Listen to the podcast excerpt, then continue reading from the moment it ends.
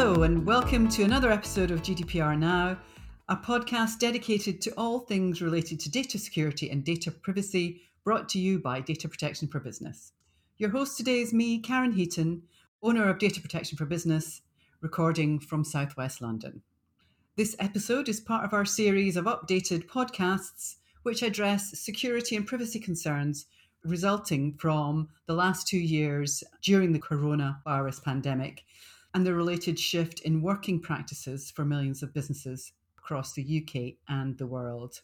So, we are delighted today to welcome back Andrew Alston, who's the founding director at Breach Aware, a business intelligence and business intelligence theorems. And today, Andrew is going to update us on the security related implications from the lockdowns and the working from home that was imposed upon many organizations and how that is now impacting SMEs. So, Andrew is going to help us understand what the current issues are and explain some easy to implement solutions for lots of different types of organizations. So, Andrew, welcome back. Thank you, Karen. Long time no see. Exactly, yes. It's almost two years ago that you appeared on our show, so we're really pleased to have you back. Um, can you just explain to our listeners a little bit about Breach Aware and what it does um, before we get started? Yeah, hi. Well, Breach Aware is a cybersecurity and reporting analytics company, and we focus on providing actionable intelligence to assist our customers to um, identifying if their privacy or of their organization has been exposed and um, we also, well, our goal, our goal is to, uh, remains to help our customers improve their decision making on risk management. So we just focus on the data. And as soon as we find data on the dark web or the surface web, uh, which is stolen data that is publicly available, we inform the clients and and you can get a historical one, historical reports, or you get notified straight up to date. Our ethos, though, which is very important, we do provide a free scan because what we want to do, we want any company in the world, whether it's big or small, to take that first step to understand what their cyber hygiene is on the dark web. It's quite easy to do. It's important. Yeah, well, I've done it quite a few times. In fact, obviously, as you know, I use your service for my um, personal account. Um, we can talk about that later.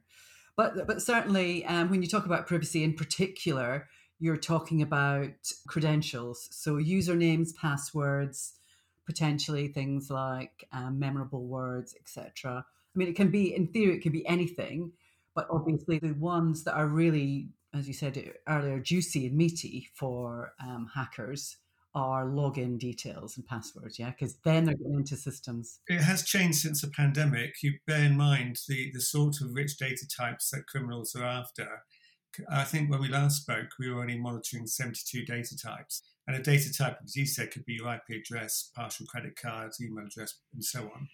But we're now adding in COVID, and because Bitcoin plays a lot, so your Bitcoin wallet. So there's all these different sorts of data types that are out there that are actually quite valuable to the criminal. Uh, in this mad, crazy world we live in in 2022, email is predominantly still used as a security feature in your security, which I think is bonkers.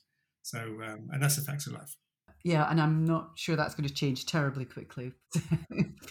so let's take our listeners back to the basics of cybersecurity. What is it? What do we mean when we talk about cybersecurity? Because I think that lots of people have got different ideas in their head when they talk about it.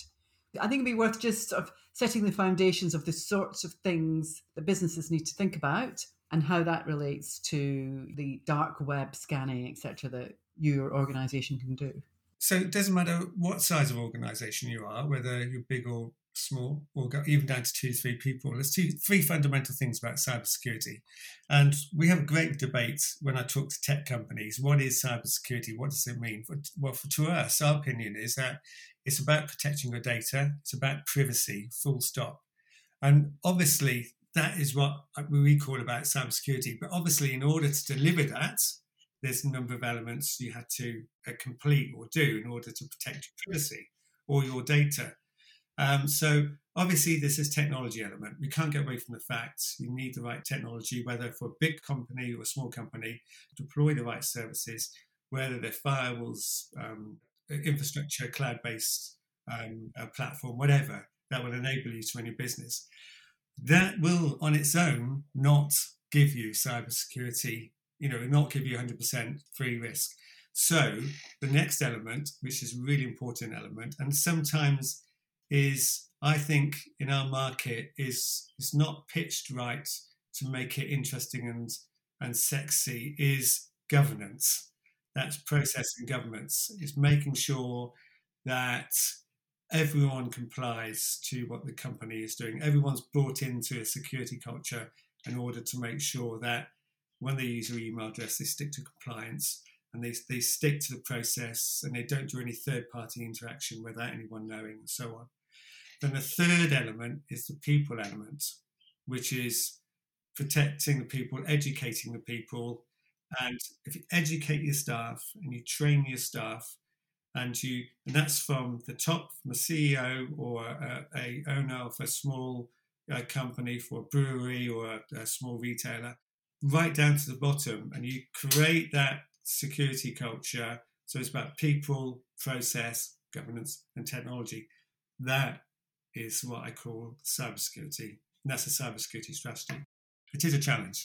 It is a challenge. It's a challenge for organizations who don't have big, deep pockets. They don't have big budgets for not just IT spend, because it's all often assumed the IT guy is going to take IT guy or girl is going to take care of it. But actually, as you've just described, it's about governance. Well, that that comes from the management team, and it's about people and educating them, and that comes through you know HR and the other areas like that. So you're right. It's it's really important for businesses to understand it's not just about having a firewall in place. And to implement the the cultural side, it's all about tactics and strategy. You know, how do you get everyone on board? How do you make it relevant to them?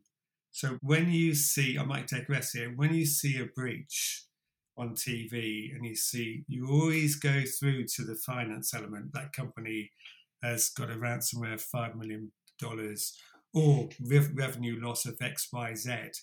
And the people don't, they don't, they don't look at the people elements. They think about the people, the employees, the supply chain, and the, the hidden costs of, and, uh, and personal costs to that. So oh my god, that person in that company won't get paid, or and then they've got a mortgage to pay, or they're or they're on rent, or they've got their kids are going away. There's all that element that's missed out and of understanding of the risk of a breach. So it's a bigger thing than just a media item which says breaches five million dollars and they've lost revenue. So you've really got to take on that whole thing. I mean, and I couldn't agree more. Lots of uh, businesses, small and medium sized businesses that I work with, they all struggle with this. You know, I say, do you have an information security policy? Do you have any procedures? Because you can't train people unless you've got a set, unless you've got something to tell them. And so you need your organizational policy and procedure around information and data security designed and, and, and created so that you can train your people in it. And training also has a cost element to it as well. Well, yes, you do need a budget. Well, you don't need a big budget. You, you do need a budget to focus on protecting your business. And you don't want to frighten people off. SMEs can't afford the, the, the budgets that big companies have. You know, the big companies all talk about zero trust environments. Well, that doesn't apply to SME. It's far too expensive.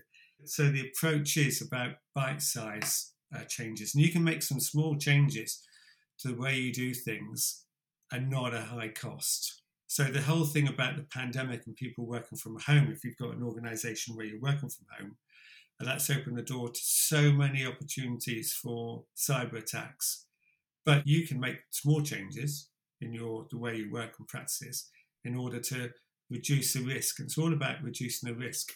I went to a fantastic presentation about just before the pandemic, and I, I cursed myself for not writing down the source of the information. There's a guy at the top, and he was we are talking about education and training people. And it's not about training people at a high degree, it's just about making people more aware of what to do. And he came up with some crazy figure saying that if you educate and train your staff, the risk of you getting compromised actually reduces proportionally wise by 80%, which was a big number. Whether that applies now, still a big number, even if it's 50%, it's still a big so, it, it, and those little things can make a big difference.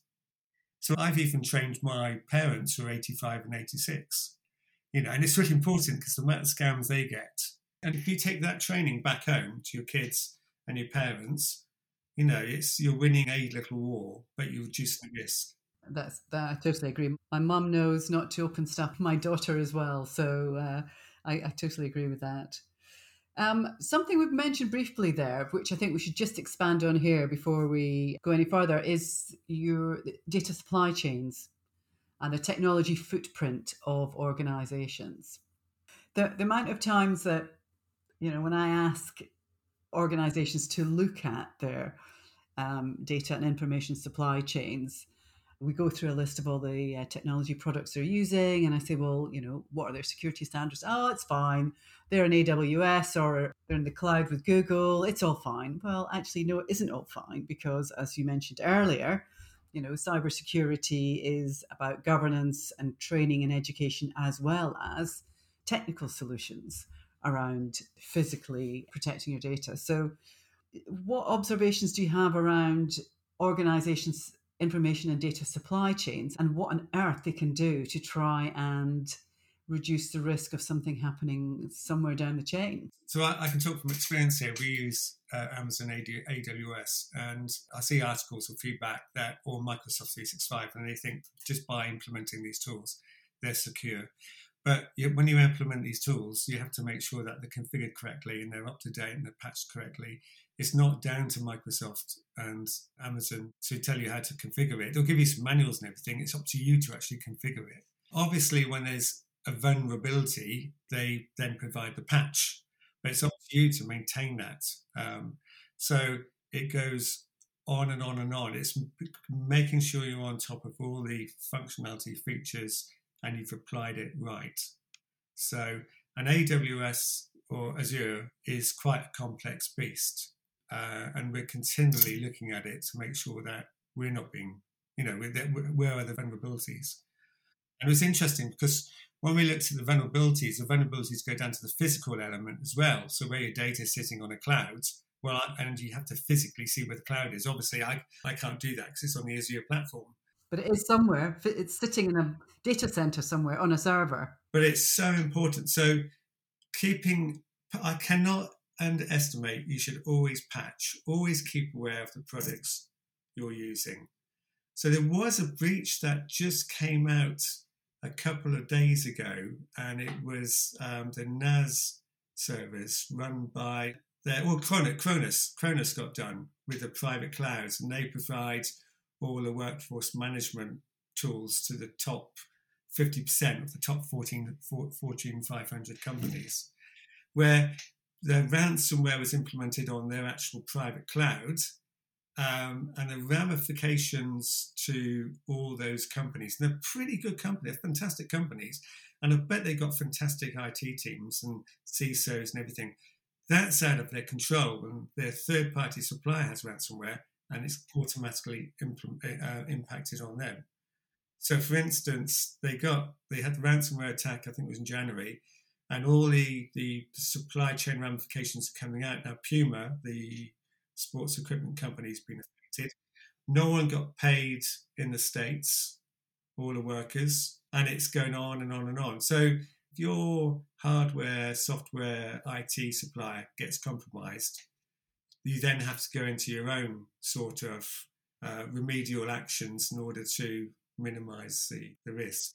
Well, yeah, I mean, and I think it's hard for organizations to really map out their whole supply chain because it may not be clear. So lots of businesses use software as a service. They subscribe to HR systems, accounting systems, CRM systems, and rarely do they look under the cover and do any kind of decent due diligence on what are their security standards, which sub processors do they use, where is the data located? Where do the sub-processors reside? Do they have adequacy agreements for the UK or the EU or not? And it's a, it can be a bit of a minefield for some organisations. So we, we had a we had a company I can't name whose supply chain, and don't forget supply chain. The definition of supply chain takes into account your customer. Uh, one of the manufacturers providing this company uh, their kit got compromised and it caused an issue with them. It didn't cause a big issue, but caused an issue. It's like a delay of production for two days, a loss of earnings, and so on. So obviously, they use our service, and we've been monitoring their domain to see if it comes up to see if any of their data has been compromised. And they said, Andrew, can we monitor their domain? And I was thinking, well, no, I can't do that. However, I can monitor the top level domain. So let's call them bolt manufacturer. I can uh, at bolt manufacturer I can t- cover that domain as long as you tick the compliance that you're monitoring it based on a um, prevention of crime, blah blah blah. And if it pops up in a breach that you get notified on, you can then inform them to say, "Hey, bolt manufacturer, um, we're using Breach Aware. We're, we're doing this on the case of you know criminal, blah, blah, blah. And um, you've come up and we found these data sets. Uh, but there's no privacy issues. There's no naming of people's. It's just tagged anonymized data sets. So this is a very easy to use early warning system because the bolt manufacturer in the scenario may not know at that point they've been breached. Well, it's about risk management. That's what it comes down to. So, I mean, I, am doing a sales plug here what, what we've done, obviously, we offer our service at £25 a month uh, plus taxes. What we've done, if you wanted to add on your supply chain on top of it, it's an, additional £1 per month per domain because it's just a bit of a no brainer. Most people, when they think about breaches or when they think about data, when they see things on, on the news or they get really scared about it, it is quite scary. They have this complex, sophisticated image of a cyber attack. Most the, the supply chain is the soft underbelly of cyber. So cyber criminals, all they want to do is to attack the vulnerable and underprepared. When you look at cyber criminals, don't look at them in a dark, dingy room with a beard, you know, with a baseball hat. These are very professional people, motivated people, and their aim is to make money. And they're on the game, and we have to be on our game. So sadly, that old adage of you're only as strong as your weakest link absolutely applies in this scenario. Even if a large organization is using a relatively small supplier, if their cyber hygiene or security hygiene isn't up to scratch, the likelihood is that they, they might be the one to be attacked uh, and not the, the big company with all their bells and whistles in place. And I know we're going to be talking about what, uh, you know, some tips for or ideas for what you do if you're a new organization working from home and somewhere. But you'll be amazed the amount of people who use a work email address and purchase things. We just saw a breach come in today. It was a French breach. Um, I haven't got the name of it in front of me. Uh, fortunately, only one of our customers got hooked up on this, but it was a holiday company. So when you look at breaches, you look at data, people think about banks and everything else. What what the hackers want is rich data. Holiday companies just a gem because you got not only you got your home address, you got your gender, you've got your partial credit cards, you know when you're going on holiday, you've got your account activity, you might have an avatar. Um, so fortunately, only one person out of all, all of our data, all of our companies, we've got quite a few hundred, got caught out. But but also in that scenario, I know you might have touched on this previously, but quite especially regulated organizations, they do not allow their staff to use their work email addresses to buy for personal purchases like holidays or theatre tickets, etc., etc. You know, w- one would assume that it's against policy to do that, and then you're assuming one would assume I've seen instances of doing presentations to to organisations that cover our, our government departments, and they've got a zero tolerance for anyone using work email address and for third party usage. And I, I came up with over a thousand compromises. So all comes back to the very thing you said at the beginning was what is cybersecurity it's about technology, it's about governance, uh, and it's about people. Yeah. And it's all about security culture. It's all about getting those thousand people to say, we're part of the company. I understand it. I care about it. Um, from the CEO down to the bottom. Simple things like that. Enforcing that could be a nice, easy solution for organizations or employees or contractors or anyone that has your business email and using your business domain is not allowed to use it for personal purposes. Yeah. And I don't like the word enforcing it, making sure everyone complies with it, enforcing it. But if you go to the staff and you say, I know we're digressing, but we're talking about security and it's, it's just a turn off, isn't it? It's all about the tactics and strategy in order to get them to come on board to drive it forward. And if, small company, big company, SMEs don't usually have CISOs, but it's also having someone there to drive it forward with enthusiasm, passion, but make it relatable. So, and if you make it relatable pull that back to your family, that's another thing. So, exactly, and that I mean, I'm constantly scanning our personal. We've got our own personal domain for our family for our personal stuff, and it's being scanned by your service as we speak because we want to know if any of our email addresses have been used. I saw a million email addresses up for sale for 20 bucks the other day. So wow. just buy stuff, you know. But of course, we don't do it because it's unethical. It's you're just perpetuating the cyber criminal market. So twenty dollars a million. Wow, a million email addresses. So let's talk a bit about, you know, the easy to implement things that um, organizations can do and can think about. Some bite-sized things they can, you know, take away. Hopefully, after listening to us describe the problem, let's give them some solutions. So let's picture an organization where people are working from home. I know some people are like going back to the office or, or slowly going back to the factory or the shop or whatever. Uh, one of the key things that I'm slightly paranoid about, if you're working from home, you're always working on an unsecure home network connection. I always, um, I always, I have a VPN. Um, I also have a mesh network. I know that doesn't make a of difference. But the most of the routers that are supplied by the main telcos that tend to be unsecure home network connections. I know because of the telco I use, they, they provide some Norton software, but it still doesn't stop someone looking down at your router, seeing your admin name and seeing your activity, and then maybe then accessing it by that way. This is a good one, actually. Just because your router's got a, a very long password that's 16, 17 digits long. What you're saying here is that's just not enough. No, I just recommend you go via a VPN because it just takes that, it take the IP address away from the router IP, um, uh, IP address. Without going down the VPN route, is there any other way of working with the telco to do that through some sort of router configuration or well if, if you're if you're an sme you would be employing deploying a firewall back at uh, in the cloud.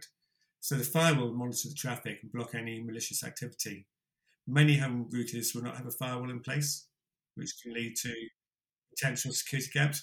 If you're using your thing, your own device, you might not have a firewall on it. If you're using a work device, I should imagine, he says, I know this is like I'm living in Nirvana here, you would have a compliance hardware which has been configured correctly. We do know there's a lot of news articles during the pandemic that because there was such a rush to get everyone at home and productivity up, it was a bit of difficulty to make sure that most of the kit was compliant. So uh, the criminals were just making hay. So uh, secure connection, so VPN uh, or firewalls on your routers. The other one is, I think this is a big one. Uh, also, is you'll find that um, when you're working from home, you've got more use of online tools. With more reliance on technology, businesses were or are more susceptible to, to um, cyber threats.